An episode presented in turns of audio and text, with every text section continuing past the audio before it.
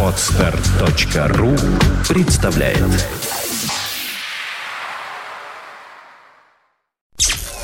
Подфм.ру представляет Виват. История. Добрый день, вы слушаете радио Фонтан КФМ. В эфире программа «Виват История» и ее постоянный ведущий, историк Сергей Виватенко. Сергей, здравствуйте. Добрый день, Саша. Добрый день, дорогие радиослушатели. Сегодня мы решили посвятить нашу передачу предстоящему празднику, дате 4 ноября. Дата, в общем-то, для современного россиянина не совсем понятная. День народного единства и согласия. Против кого мы объединились, с чем мы согласны или не согласны. Вот, э, если можно, введите нас, пожалуйста, в эту историю историю. Я с радостью сегодня поговорю на эту тему. Но на самом деле, на этот праздник 4 ноября появился из-за того, что надо было менять 7 ноября на что-то. Вот. Кстати, про 7 ноября, я думаю, про Октябрьскую революцию мы поговорим тоже с вами в следующий раз. А сегодня мы с вами поговорим о таком эпизоде истории нашей страны, как «Смутное время». Вообще, что такое смутное время? Это самый страшный этап в истории нашего народа. Да, вы скажете, что у нас было много и других, более неприятных и прочее. Я с вами тоже соглашусь, что действительно были и подлее времена, были и жестче, но смутное время от нас плохо. Э, почему самое плохое? Потому что в этот период от нас отвернулся Бог. Я попытаюсь немножко объяснить, что это такое. Итак, э, в марте 1584 года умирает Иван Грозный. Он оставляет нашу страну ну, в экономическом коллапсе, который был из-за смуты, и бессильного наследника. Что значит бессильного наследника? У Ивана Грозного за всю его жизнь было семеро жен. Ну, по-разному они уходили в мир иной, кого травили дворяне, кого он отправлял в монастырь, кто были бездетные. Так или иначе, а, к этому времени, к 84 году, к 83-му, да, за год до смерти, у него было трое сыновей, которые могли претендовать на русский престол после смерти Ивана IV. Это был царевич Иван. Я думаю, что мы, Саша, помните, по Иван Грозный убивает своего сына Ивана на картине Репина, да? Он его убил в 83 году. Почему он его убил? Ну, есть две версии по этому поводу. Одна гадкая и вторая гадкая. А по первой, один раз Иван Грозный проходил по дворцу и зашел, э, скажем так, в часть, который, в которой жил царевич Иван и его жена. Его жена была на шестом месяце беременности. А из-за этого она забыла одеть скажем так, она должна была одеть на себя семь юбок. Я не знаю, как Иван Грозный посчитал, сколько юбок было у царицы, вроде пять. Он вышел из себя, начал психовать, и кончилось это всем, что начал бить ей по животу беременной женщины металлическим посохом. Иван-царевич заступился за нее и получил по голове. По другой версии, царевич Иван зашел к своей жене в ее терем и увидел своего героического папу на своей жене. Он удивился и получил по голове. Так или иначе, царевича Ивана у нас не стало. Когда гнев Ивана Грозного прошел, он понял, что совершил скажем так, страшное убийство. И это его, в конце концов, привело к могиле. Он после этого не дожил, э, скажем так, э, ну, еще 7 месяцев, еще промучился и умер. Два сына остается. Это Федор и Дмитрий. Царевич Дмитрий был тогда несовершеннолетним, и его решили отправить, э, скажем так, укрепить здоровье в город Углич, нынешней Ярославской области, где он играет в тычки, это ножички, помните, в детстве играли в ножички. Во время этой игры у него был эпилептический удар, и он перерезал себе сонную артерию. Он перерезал себе сонную артерию, кто-то другой перерезал сонную артерию, так или иначе, действительно, он умер. Да? А сын был в своего отца. Любимое его развлечение было делать снежные бабы и отрубать им головы с названием «Это я сделаю с боярином Шуйским», «Это я сделаю боярином Бельским», это я сделаю с Борисом Годуновым и так далее и тому подобное. Думаю, когда этим боярам рассказывали про шалости мальчика, они холодили. Так или иначе, или сам погиб, или убили. История, к сожалению, не имеет твердого, скажем так, ответа на этот вопрос. И остается Федор Иоаннович. Федор Иоаннович – это был символом упадка династии Рюриковича, которая правила нас с 862 года, выродилась в конце концов.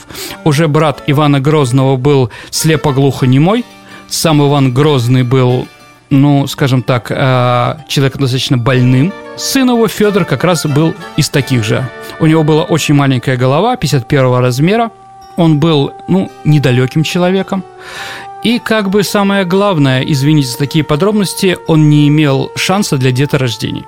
И вот представьте, царевич Федор, да, при нем главную роль в государстве играет не он, а играет Борис Годунов.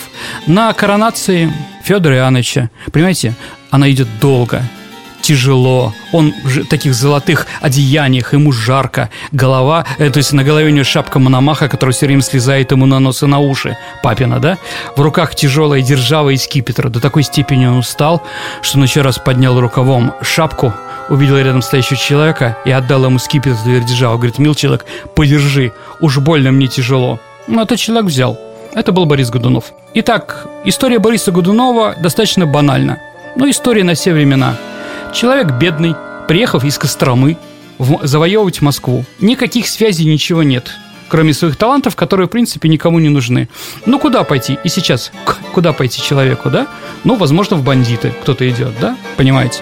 Другого шанса нет, да? Он пошел в опричники. Опричники – это репрессивный орган Ивана, э, Ивана Грозного, который выполнял все скажем так, приказы. Кого-то убить, кого-то разграбить, кого-то сослать и прочее, прочее. Туда брали всех подряд. Вот, как бы закрепившись э, в государ- на государственной службе, он после этого сделал то, что делают, наверное, 80% приезжих. Я никого не критикую абсолютно, просто говорю это достаточно банально. Он женился на местной. Он женился на дочке Молиту Скуратова, своим, своего начальника. И понятно, что после этого карьера его пошла достаточно хорошо. Так вот, при Федоре Иоанновиче он становится, он становится пер, ну, вторым человеком в государстве. Ему удалось свою сестру Ирину женить на Федоре. Ну, опять-таки, за скобки все остальные вещи. Так или иначе, в 1597 году Федор умирает, династия Рюриковичей заканчивается, и Земский собор выбирает новым царем как раз Бориса Годунова. Ну, сбылась мечта. Но не все так как бы хорошо. Понимаете, Борис Годунов был умным человеком, очень грамотным. Он хотел для нашей страны только добра.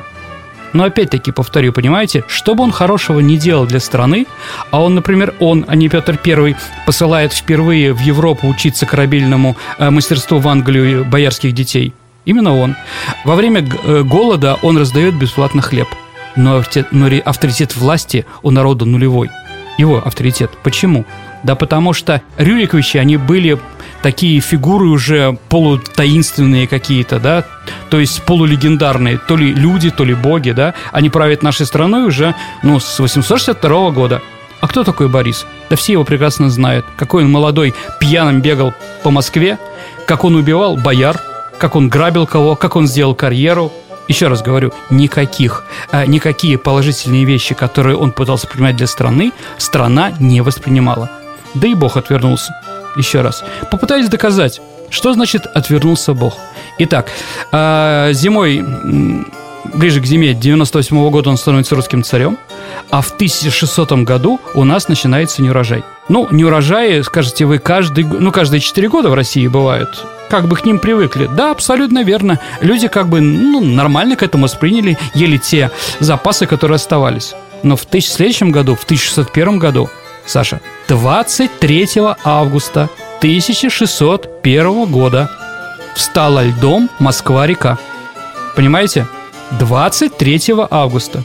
Ну, конечно, она потом потом снова пришел теплый ветер и прочее, да, но урожая никакого не было абсолютно. И люди, начался действительно настоящий голод.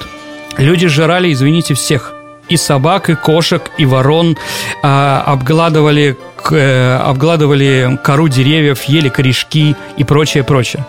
В 1602 году с, э, скажем так, с урожаем стало нормально, но пришла новая ситуация. Еще раз, смотрите, чем смута отличается от других плохих дней или периодов нашей страны, потому что когда во время смуты заканчивается плохое, начинается еще хуже. Вот в чем проблема, да? Итак, после двух лет голода к нам пришла чума, да, люди ну, от, э, от чумы умирали в большом количестве, понимаете, ужасы. Но в 1603 году произошло еще более страшное событие для нашей страны, чем чума. В усадьбу польского бояра Мнишика ну, он не боярин, он магнат, польского магната Мнишика, пришел некто Гришка Отрепьев, монах чудового монастыря, и сказал, что он является сыном Ивана Грозного Дмитрием. Поляки, конечно, не поверили самозванцу. Но мы его будем называть самозванцем же Дмитрием Первым. Я думаю, все знаете, о ком я говорю. Но, внимание, поляки, конечно, не поверили, но им было выгодно, чтобы в России была смута, чтобы Россия ослабла. И поэтому они ему дали деньги и собрали для него отряд. Если вы будете в Всероссийском историческом э, музее, который находится на Красной площади, знаете, такой красного кирпича с двумя башенками, с двуглавыми орлами, около Иверских ворот. Так вот, там, если попросите, вам покажут. Не знаю, в свое время там этот документ лежал. Это расписка Лжедмитрия, или расписка Гришки Отрепьева о том, что он получает деньги у поляков и что он должен за это сделать. Так вот, в этой расписке очень цинично было написано, что я Григорий Отрепьев, да, а в случае, если я становлюсь царем, я отдаю полякам Новгород и Псков, а я заставляю Россию перейти в католичество, и третье, я женюсь на дочке магната Мнишика Марины Мнишек. Ну, понимаете, да? Вот что поляки хотели. Ну, ясно. Итак, в, тысяч, это, в 1603, начале 1604 года самозванец переходит нашу границу в районе, а, сейчас называется город Камарин, а тогда село Камаринское. Помните, Саша, у Глинки есть Камаринская такая мелодия? Так вот, это не просто мелодия, это песня про самозванца. Сейчас я потом расшифрую, какие слова в этой песне на самом деле. Так вот, перейдя границу, род в виде самозванца, он с воодушевлением записывается в отряд какое счастье, царь-батюшка пришел, да? А, вот, так вот, в песне Камаринска написано, куда ты лезешь, камаринский мужик? Ты что, не видишь перед тобой враг? А ты его как царя воспринимаешь, да? Русская народная песня. Так или иначе, усилившись, самозванец идет на Москву. В Москве прошло событие тоже интересно. Узнав появление самозванца, Борис Годунов неожиданно умирает. Или его отравили, что вполне вероятно, или действительно, скажем так, он испугался. Так или иначе, под благовест Царевич Дмитрий, Лжедмитрий I, Гришка Трепьев въезжает в Москву. Люди радуются, целуются, в Москве эйфория, счастье. Бог ты мой, настоящий царь пришел. А, но эйфория от э, Лжедмитрия в Москве достаточно быстро прошла. А, почему? Потому что на все должности он рассадил поляков – в Москве сейчас не любят, когда. Почему? В Москве считает, я все-таки в Москве работал в правительстве, так вот в Москве считает, что если правительство находится в Москве, то страной должны руководить москвичи. Ну, понятно, что такой пинок в сторону петербуржцев, питерцев, да, так или иначе. В то время они считали абсолютно так же. Но, может быть, даже справедливо. А, Алжир Дмитрий взял и поставил на все должности поляков но отрабатывать его надо. Конечно, не все должности попали под поляки, под поляков, да? Какие-то должности перепали русским, но русские это были уж лучше бы он это не делал. А, например, он назначил, назначил одним из своих приближенных а, Басманова. Басманов, ну как бы помягче это сказать, по одним из версий он был мальчиком для утех Ивана Грозного. Вот, понятно, поляки и вот этот вот интересный человек – у власти, да, вряд ли играли Дмитрию в плюс. Но с другой стороны, с другой стороны, ему-то надо было отрабатывать перед поляками, мы-то все это понимаем. Но там была картина, под Балаковец он входит, его мать настоящего царевича Дмитрия, да, монахиня Нагая, говорит, сынок, здравствуй, мама! Аплодирует, плачет, целуется, народ весь ревет. Ну, такое счастье. Конечно, он был не похож на Дмитрия, у него, извините, были две бородавки на лице. Да, ну кто это замечает, господи, такое счастье, да, пап, э, э, сынок встретился с мамой, теперь настоящий Рюрикович власти. Счастье, в общем, ну, эйфория быстро прошла. Последней каплей, которая переполнила чашу терпения москвичей, это было решение Лжедмитрия жениться на Марине Мнишек. Ну, скажете вы, поляки очень симпати... полячки очень симпатичные, сто процентов. Они очень красивые женщины. И Марина Мнишек была для того времени очень красивой. Но разговор-то не про это. Марина Мнишек не хотела принимать православие. То есть, а полячка и б. католичка на русском престоле – это просто невозможно. Сейчас, может быть, для нас это кажется смешным, но, честное слово, для того времени это был жуткий перебор. А если вы знаете, одной из причин восстания декабристов – это тоже а, как бы желание, скажем так, Константина править а у Константина была, жаб, была полячка и католичка. Ну, о декабристах мы поговорим, наверное, в декабре, если будем живы, конечно. Итак, в день свадьбы, а, в мае 1606 года в Москве произошло антипольское восстание, всех поляков вырезали, Лжедмитрия тоже. Извините, я расскажу, что с ним сделали, потому что это нужно для будущего повествования. Лжедмитрия э, спрятался в своем, э, в своем дворце, когда народ ворвался в этот дворец. Он пытался сбежать от восставших, прыгнув с третьего этажа в окно и сломал ногу. Народ его поймал, разорвал, потом посадил на пике, его тело показывая, возили по Москве, показывали его, после чего набили пушку а, его в пушку набили и выстрелили в сторону Польши. То есть сказали, лети, куда пришел. Ну, честное слово, я не, как, не хочу какую-то чернуху, да, в прямом эфире. Просто это нам поможет в будущем. Да, ну и мама сразу сказала, это был не мой сын, меня заставили и прочее, да. Народ тоже поплакал за то, что женщину заставили обмануть. Так или иначе, новым русским государем становится Василий Шуйский. Василий Шуйский. Шуйские – это боярский род, Иван Грозный многих шуйских уничтожал, но вот Василий не уничтожил. А по мнению очевидцев и мнению тех, кто в это время жил, и шуйских он был самый плохой. Так или иначе, ну, можно сказать, все, в России закончилось непонятно что. Но на самом деле такое начиналось. Как только Шуйский стал русским царем, на юге началось крестьянское восстание, крестьянская война под руководством Ивана Исаевича Болотникова.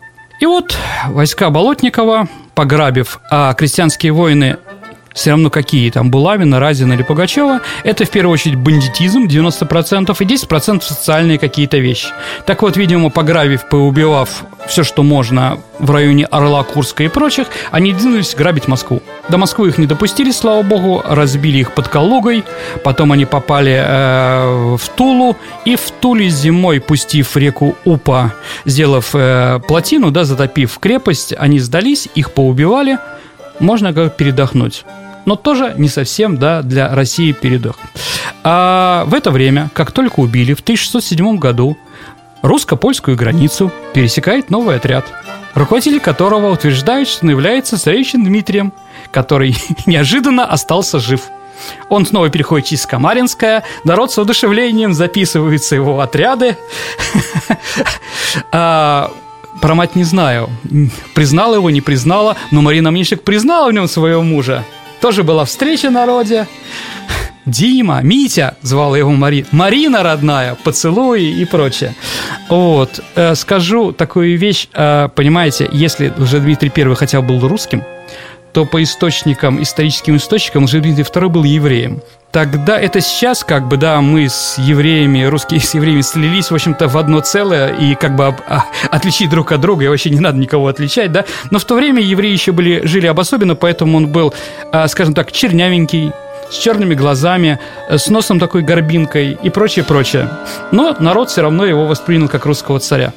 Когда его, кстати, убили, то, извините опять-таки за подробность, у него нашли в его документах только одну книгу. Это был Талмуд. Почему все это? Почему такой комедия, да? Почему Марина Мнишек и прочее? Да потому что перед этими товарищами стояла цель – захватить Россию.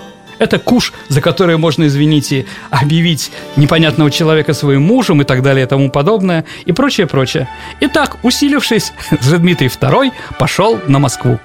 Москву он взять не смог его, он ее осадил и встал в районе Тушина, поэтому его называют Тушинским вором.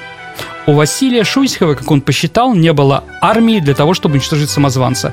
Тогда он решил ее набрать в Швеции. Шведских наемников набрал, они перешли границу, после этого воевать отказались и захватили Новгород. А почему? Они, ну, я объясню. По договору, который заключил э, Василий с шведами, мы должны были им платить э, э, зарплату в серебряных рублях. Но серебра в России, как в это время, не было, и поэтому Василий Шуйский приказал делать им рубли из золота. Они сказали, ребята, вы нарушили договор, поэтому Новгорода, мы из Новгорода никуда не уйдем. Ну, понятно, эта ситуация, да? Поляки, узнав, что на, э, на нашей территории находятся шведы, объявили России войну, потому что шведы их были враги. И вот польское войско идет в сторону Москвы. Да, кстати, Василий Шуйский э, все-таки нашел армию, его племянник Скопин Шуйский разбил самозванца. Но он стал очень популярен, он был молодой, красивый, а Василий был, ну, страшный, неприятный и так далее и тому подобное. Такие не любят красивых молодых мужчин. И вот э, Скопина Шуйского отправляет против поляков. Вот в русская власть, она самоуничтожающая еще. Перед отъездом жена Василия Шуйского сказала, «Племяшек, выпей перед, перед тем отправлением э, кубок вина за здоровье нашего любимого царя Василия. С радостью сказал, Скопин-Шуйский выпил. После двух глотков у него кровь пошла из носа, из ушей, изо рта, и он умер отравленный. Вот. Ну, думаю, все-таки его отравили Василий Шуйский. Оставшись без руководства, наша армия была разбита около села Клушино. В Москве, узнав о поражении русского оружия, прошел переворот, власть пришла к, к семи боярщине – семи боярам, которые открыли э, двери Москвы полякам, пустили их туда, а крепость была практически не берущаяся, и попросили поляков, чтобы новым русским царем был э, наследник престола, сын короля Сигизмунда III Владислав. Итак, это был 10 год, 1610 год. 1610-11 год Россия стояла э, на краю пропасти, бездны, национальной катастрофы. Давайте представим. Э, значит, в стране, э, в стране не было центральной власти. Центральные районы и западные были оккупированы поляками. Северо-запад Новгород был оккупирован шведами. А по всей стране ходили остатки армии самозванца номер один, самозванца номер два, также крестьянской армии Болотникова, да еще там много разных там были других интересных товарищей, там царевичи Петры были и так далее. Все грабили и убивали. Единственной силой, которая продолжала бороться за национальное единство и согласие, за единую Россию, была Русская Православная Церковь, РПЦ. Патриарх Гермоген отказался отказался сотрудничать с поляками и написал воззвание, в котором он э, объявил э, потребовал, чтобы русский народ встал против захватчиков, оккупантов и продала против них борьбу. За это поляки, кстати, его убили. Но его не кормили, он умер с голода в Кремле. Так вот, это воззвание прочитал продавец мяса Нижегородского рынка Кузьма Минин. На следующий день он выступил с патриотической речью прямо там на рынке, где предложил организовать ополчение. Ну, Саш, понимаете, да? Трудно сейчас найти мясника-патриота, но в то время, видите, находились Кузьма Минин Сухорук, продавец говядины на Нижегородском рынке. И вот э, с одушевлением прослушав вот это вот воззвание, нижегородцы стали сбрасываться на ополчение. Потому что не просто объединиться в войска, это ясно, да, но время огнестрельного оружия нужно покупать нормальные винтовки, ружья, да, нужно покупать артиллерию. На все это нужны деньги. То есть они дали все, что у них было. То, что они дали все, что у них было, говорит даже о таком интересном факте. Они заложили своих жен, то есть они их заложили к татарам в Казань. То есть в течение пяти лет, э, в течение пяти лет они находили у татар, потом их казна выкупила. Ну, просто ситуация, понимаете, такая, да? То есть посчитали, что важнее. Важнее уничтожить врага. Важнее уничтожить поляков, да, шведов и прочих оккупантов, которые сейчас на нашей территории. И вот ополчение было создано. Руководителем ее стал князь Дмитрий Пожарский. И вот 4 ноября 1612 года а, Дмитрий Пожарский освободил поляков Москву. Вот этот день мы и празднуем с вами – при том, почему народного согласия или единства, надо еще сказать, что это было ополчение не просто русское нижегородское, это было ополчение российское. В нем были и татарские, и башкирские отряды, и народов Поволжья, Мордвы, Марийцев и так далее и тому подобное. То есть все население нашей страны выступило против оккупантов. То есть мы все почувствовали себя впервые россиянами какой национальности религии мы не были. 21 а февраля 1613 года Земский собор избирает новым русским царем Михаила Романова. Итак, династия Романовых в феврале месяце, в начале 20-х числах у нас с вами 400 лет династии Романовых. Я думаю, что мы, опять-таки, если будем живы и все будет хорошо, а мы обязательно об этом поговорим. Итак, еще пару слов о Земском соборе того времени, о котором мы говорим. Если Земский собор по закону, ну, при Иване Грозном они были созданы, туда входили на пропорциональных э, основе представители трех сословий. Это бояре, это дворяне и это духовенство. То на Земском соборе 1613 года, который избрали новым русским царем Романова, присутствовали бояре, дворяне, духовенство, горожане, казаки, представители ополчения, купцы, крестьяне и представители народов Поволжья. То есть практически все социальные группы нашей страны избрали Михаила Романова. Михаил Романов самый легитимный русский царь. Понимаете, да? То есть весь народ его избрал. А попытки поляков уничтожить Михаила Романова закончились подвигом крестьянина села Домнина Костромской губернии Ивана Сусанина. Пару слов. Саша, ну, вам, дорогие радиослушатели, я все-таки скажу про Сусанина. У нас есть такой штамп, да? Кто такой Иван Сусанин? Это тот, кто поляков завел в болото. Ну, во-первых, поляки не идиоты, чтобы идти в болото. Понимаете, да? Когда, да, когда человека ведут куда-то, он все-таки нас соображает. Идет он в центр или в глушь лесную, да? А вот, что же было там на самом деле? Действительно, э, Иван Сусанин был э, православным старостом села Домнина. И когда туда пришли поляки, чтобы убить Михаила, Михаил, спрятав его в стоге сена, то есть, как писал Костроманов, он его в солому забросал и сказал, что я вам покажу, то есть полякам, да, где находится а, Михаил, и повелся в другую деревню. Понятно, что в одном направлении шли поляки с Иваном Сусаниным, в это время в другом направлении скакал Михаил и его охрана. Когда э, поляки пришли в эту деревню, они увидели, что там нету Михаила, они поняли, что Иван их обманул, они его убили. То есть это подвиг, конечно, подвиг, а не такой, как у нас, извините, да, есть штамп. Да, перед приездом Владимира Владимировича Путина года четыре назад в Кострому, в Костроме неожиданно нашли археологическую находку. Могила, в котором был один православный крест, да, это значит, скелет с православным крестом и 30 с польскими католическими крестами, да. Но я не знаю, для кого это нужно, да. Все-таки давайте будем немножко умнее, особенно на региональном уровне. А вот, не думаю, что такая могила вообще может существовать. А если они погибли в болоте, то зачем их еще вытаскивать? понятно, на центральную площадь. Так или иначе, действительно, династия Романовых началась у нас. В 18 году, в 18-19 мы смогли заключить э, мирные договора со Швецией и Польшей и сохранить свою независимость. Итак, в смутное время Россия потеряла стратегические земли, реку Неву, где мы сейчас находимся, Смоленск, Чернигов, Брянск. Потеряли практически всю экономику, половина населения. Но осталось самое главное. Мы остались независимые, что нам давало шанс на возрождение. Вот что мы празднуем 4 ноября. По-моему, праздник хороший.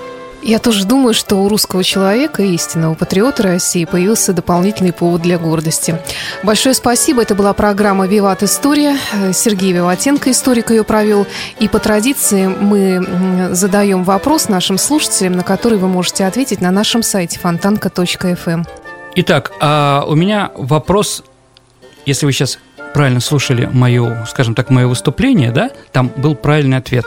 Скажите, пожалуйста, а, назовите имя, которое есть в русских святцах, да, которое является именем первого египетского фараона. Да, скажу, что один, а, один из тех, о котором я говорил, имел отчество как раз от этого имени. Назовите имя. Подведем итоги прошлой недели. На прошлой неделе Сергей задал следующий вопрос нашим слушателям. Название славянского племени Кривичи произошло от места их жительства, где они обитали. Правильный ответ звучит следующим образом. На кривом повороте западной Двины обитали Кривичи. И первым правильный ответ прислал наш слушатель по имени Николай. Номер его телефона начинается на 911 725. Мы вас поздравляем и приезжайте к нам забирать ваш приз. Виват. История. Скачать другие выпуски этой программы и оставить комментарии вы можете на podfm.ru. Скачать другие выпуски подкаста вы можете на podster.ru.